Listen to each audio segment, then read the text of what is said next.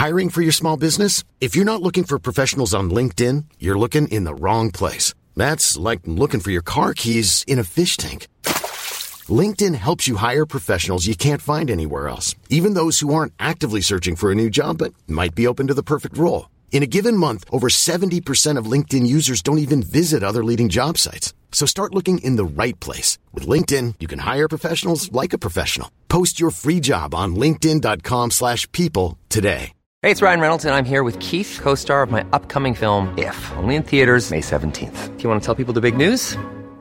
All right, I'll do it. Sign up now and you'll get unlimited for $15 a month in six months of Paramount Plus Essential Plan on us. Mintmobile.com slash switch. Upfront payment of $45 equivalent to $15 per month. Unlimited over 40 gigabytes per month. Face lower speeds. Videos at 480p. Active Mint customers by 531.24 get six months of Paramount Plus Essential Plan. Auto renews after six months. Offer ends May 31st, 2024. Separate Paramount Plus registration required. Terms and conditions apply if rated PG. Millions of people have lost weight with personalized plans from Noom. Like Evan, who can't stand salads and still lost 50 pounds. Salads generally for most people are the easy button, right? For me, that wasn't an option. I never really was a salad guy. That's just not who I am. But Noom worked for me. Get your personalized plan today at Noom.com. Real Noom user compensated to provide their story. In four weeks, the typical Noom user can expect to lose one to two pounds per week. Individual results may vary. Juste avant de commencer les amis, petit message pour vous rappeler que toutes mes vidéos sont disponibles en podcast. Si vous n'avez pas le temps de regarder la vidéo ou si vous préférez m'écouter à la salle de sport, dans les transports en commun ou n'importe où ailleurs, vous pouvez le faire sur vos plateformes d'écoute préférées, Spotify, Deezer, Apple, etc. Merci d'avance, la vidéo commence tout de suite. Que faisiez-vous le 14 août 2018 C'était une belle journée d'été. La France était championne du monde de football depuis un mois et Lewis Hamilton allait bientôt remporter son cinquième sacre en Formule 1. Mais ce jour-là, tous les regards se sont portés vers un autre pilote, un autre monstre sacré de la discipline. Fernando Alonso annonçait son départ de la Formule 1 à l'issue de la saison, motivé par l'idée de rouler dans d'autres championnats. Mais six ans plus tard, Fernando Alonso évolue toujours en Formule 1. Après une pause de deux ans, le taureau des Asturies a réussi un retour fracassant, en particulier depuis l'an dernier, où ses performances avec Aston Martin lui ont permis de remplir encore davantage son armoire à trophées. À bientôt 43 ans, Alonso défie les limites du temps, et lui s'estime capable de rouler en Formule 1 jusqu'à 50 ans. Au vu de son niveau de performance aujourd'hui, ce n'est pas impossible. Et il a l'air de vouloir s'installer sur la grille pour quelques années encore. Pour n'importe quel autre pilote, de tels résultats en 2023 auraient signifié une extension de contrat. Le gars a quand même marqué près de 75% des points de son équipe, et sans lui, il n'en serait sans doute pas là où ils en sont aujourd'hui. Mais Alonso ne fait jamais rien comme les autres, et alors qu'il est en fin de contrat cette année, il se retrouve dans une position très intéressante. Il a son avenir entre ses gants, et deux options apparaissent comme les plus évidentes. Aston Martin bien sûr, mais aussi Mercedes. Depuis que Lewis Hamilton a annoncé son départ vers Ferrari, les spéculations autour de son baquet vont bon train. Beaucoup de noms sont cités pour le remplacer, notamment Carlos Sainz, Esteban Ocon et même Kimi Antonelli, à qui on prédit un grand avenir. Mais pour qu'il réussisse à prendre le siège d'Hamilton, il faudra qu'il écrase très largement la Formule 2. Ce n'est pas gagné, et Toto Wolff a dit qu'il faut lui laisser du temps, alors pas sûr qu'il souhaite le promouvoir dans l'équipe directement. C'est alors que Fernando Alonso apparaît. Selon The Race, il est l'option privilégiée par le board de Mercedes aujourd'hui. Et cette photo récente entre son manager Flavio Briatore et Toto Wolff a fait rêver ses fans. Aujourd'hui, dans cette vidéo, on va se mettre à la place de Fernando Alonso, comprendre quelle serait la meilleure destination pour lui, juger les deux projets et prendre une décision qui aura des conséquences énormes sur le reste de sa carrière. C'est parti Pour comprendre quel serait le meilleur projet pour Fernando Alonso, il faut commencer par analyser où en est Aston Martin aujourd'hui. Comme vous le savez, l'écurie a eu deux visages très différents en 2023. Pour commencer, ils étaient la deuxième force du plateau, proche de rivaliser avec Red Bull, puis ils ont progressivement dégringolé jusqu'à la cinquième place au championnat constructeur. Un résultat inespéré d'une part, parce que personne ne les imaginait prendre autant de podiums. Mais d'autre part, c'était tout de même assez décevant compte tenu de leur potentiel affiché au départ. Dès le premier Grand Prix de la saison, on comprenait la décision d'Alonso de quitter Alpine pour Aston Martin.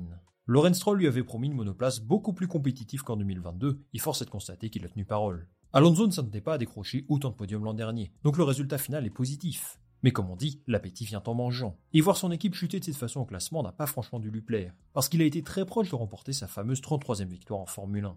Ce sera évidemment son objectif cette saison, retrouver les joies de la première marche du podium, qu'il n'a pas connu depuis 2013. Mais Lorenz Stroll et son équipe sont-ils capables de le faire? Pour comprendre si c'est possible, laissez-moi vous présenter leur directeur technique, qui s'appelle Dan Fallows. C'est un ancien de la maison de Red Bull, qui est arrivé dans l'équipe en 2022 et qui a réalisé des miracles sur cette voiture. Sans lui, je doute qu'Aston Martin aurait été aussi performant, il a grandement participé au bond en avant réalisé entre 2022 et 2023.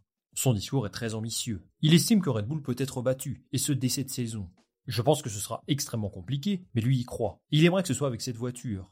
Alors au moment où sortira cette vidéo, le deuxième jour des essais viendra de se terminer. Et comme d'habitude, on ne peut pas en tirer de grands enseignements sur la performance, parce qu'ils servent principalement à réaliser des ajustements techniques et aérodynamiques. Mais tout de même, c'est possible de dégager quelques petites tendances. L'an dernier, par exemple, on sentait déjà qu'Aston Martin avait quelque chose de solide entre leurs mains. Qu'en est-il cette année? Eh bien, on peut voir que le travail réalisé sur la monoplace est assez intéressant. Il y a des modifications sur le nez qui reculent un petit peu pour améliorer le flux d'air, un design de plancher plus agressif que l'an dernier, et globalement une monoplace qui conserve sa philosophie de 2023. Ce qu'ils ont réalisé jusqu'à présent semble plutôt positif, c'est en tout cas ce qu'en pense Dan Fallows, mais je trouve qu'il y a une vraie limite dans leur développement. Ils ont des contraintes liées à leur partenariat avec Mercedes, et ça ne date pas d'hier. Aston Martin est l'un des clients de Mercedes, à qui ils achètent le groupe moteur bien entendu, mais également plusieurs pièces qu'ils jugent nécessaires pour faire fonctionner tout ça. Ça crée une sorte de Mercedes dépendance, et ça, ça n'est absolument pas au goût de Lawrence Stroll. L'exemple le plus concret, c'est sans doute leur suspension arrière. Ils ont un système push-rod, et Dan Fallows a très clairement sous-entendu que ce n'est pas vraiment sa volonté, mais plutôt une contrainte liée aux caractéristiques du groupe moteur Mercedes. C'est intéressant parce que Williams ont tenté un système pull-road, alors qu'ils sont aussi motorisés par Mercedes. Si ça fonctionne, ce sera une source d'inspiration pour eux, à n'en pas douter. Stroll estime que pour remporter un titre en Formule 1 aujourd'hui, tu ne peux pas être une écurie cliente. C'est pour cette raison qu'il a négocié un contrat exclusif avec Honda, et qu'il a établi 2026 comme leur deadline pour commencer à se battre pour le titre, année du début de leur collaboration. Leur partenariat avec Mercedes est donc perçu comme un handicap par les ingénieurs de l'équipe, ou plutôt un frein à leurs ambitions de titre mondial. Difficile donc de les voir battre au Red Bull cette saison, et ça, ça jouera dans la décision finale d'Alonso. Pour qu'Aston Martin puisse se mêler à la lutte pour les podiums et les victoires sur une saison complète, il ne faut pas regarder bien loin pour comprendre ce qu'ils doivent changer. L'an dernier, leurs évolutions de mi-saison les ont vraiment plombés, à tel point que terminer dans le top 10 était parfois difficile. Cette chute est le reflet de leur carence en termes d'infrastructure, dont je vous parle depuis un petit moment. Alors ils ne sont pas non plus totalement largués. Mais si Lawrence Stroll investit autant d'argent pour moderniser ses usines, eh bien c'est parce que c'est absolument nécessaire. Je rappelle que l'écurie avant eux, Racing Point slash Force India, était connue pour réaliser des prouesses avec un budget très limité et des usines minables. L'écurie accuse un retard structurel assez important, dans leurs infrastructures, mais aussi dans le nombre d'employés par rapport aux autres écuries. Rattraper les monstres de devant est un travail de longue haleine, et ça peut prendre encore beaucoup de temps. Si leurs évolutions étaient si nulles l'an dernier, c'est en partie à cause de leur propre outil de simulation aéro. Ils ont apporté un nouveau package à partir de Montréal qui a considérablement impacté leur performance dans les virages. Pour qu'Aston Martin soit capable de se battre pour le titre, ils ont besoin de meilleures infrastructures. Il n'y a pas de secret. Lawrence Roll met énormément d'argent. Il y a une usine flambant neuve, leur propre soufflerie, un nouveau simulateur aussi, mais tout ça devrait être finalisé à 100% cette saison. Donc les premières monoplaces à bénéficier de ces investissements seront celles de 2025 et 2026. Ça, Fernando Alonso le sait très bien. Il ne va pas gagner un titre cette année, et sans doute pas l'an prochain. Le départ inattendu de Lewis Hamilton vers Ferrari peut-il lui donner des envies d'ailleurs? Si ce scénario était arrivé en 2021 ou 2022, je crois qu'il n'aurait pas hésité une seconde entre Aston Martin et Mercedes. Il aurait certainement tout mis en place pour prendre ce baquet. Mais aujourd'hui, la situation est plus compliquée. Depuis 2022, Mercedes n'y arrive plus. Les deux dernières saisons ont été très négatives. Ils ne sont pas aussi attractifs que dans leur prime des années 2010, bien évidemment. Mais mine de rien, leur projet n'est pas si mal que ça. Ils terminent deuxième l'an dernier, très loin de Red Bull, d'accord, mais il y a franchement pire comme chute. Mercedes reste Mercedes. Une écurie avec une histoire récente prestigieuse, des infrastructures extraordinaires et un staff qui n'a pas trop évolué par rapport à leurs meilleures années. Bien sûr, une écurie comme ça, ça doit se battre pour le titre, mais il reste dans le top 3 de la F1 malgré tout.